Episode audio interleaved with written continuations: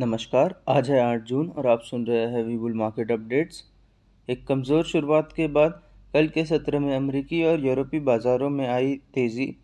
Dow Jones और नास्डेक दोनों में दिखी पौने से एक प्रतिशत की तेज़ी। एशियाई बाज़ारों में दिखी एक तेज़ी भरी opening.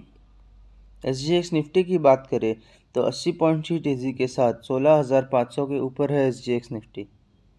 इन सभी संकेतों के चलते बाज़ारों में एक अच्छी शुरुआत का है अनुमान।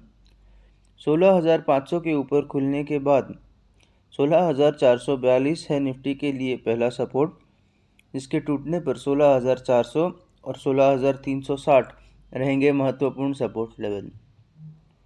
ऊपरी तरफ़ की देखें तो 16,545, 16,580 और 16,610 रहेंगे महत्वपूर्ण रेजिस्टेंस लेवल आरबीआई, एमपीसी की अनाउंसमेंट के चलते बैंकिंग और एनबीएफसी शेयर्स रहेंगे एक्शन में।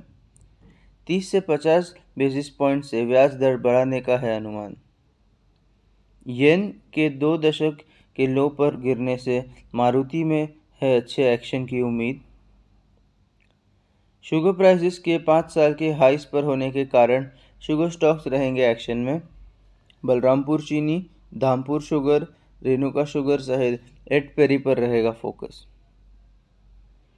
204 के स्टॉप लॉस के साथ डेल्टा कॉप में कर सकते हैं बिकवारी 194 और 189 के है टारगेट्स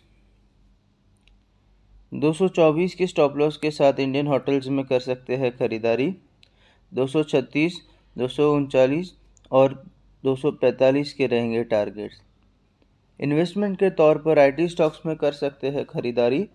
हमारा टॉपिक है इन्फोसिस 1435 के स्टॉप लॉस के साथ 1600, 1650 और 1730 के रहेंगे इन्फोसिस में टारगेट्स आशा करते हैं आपका दिन शुभ रहे।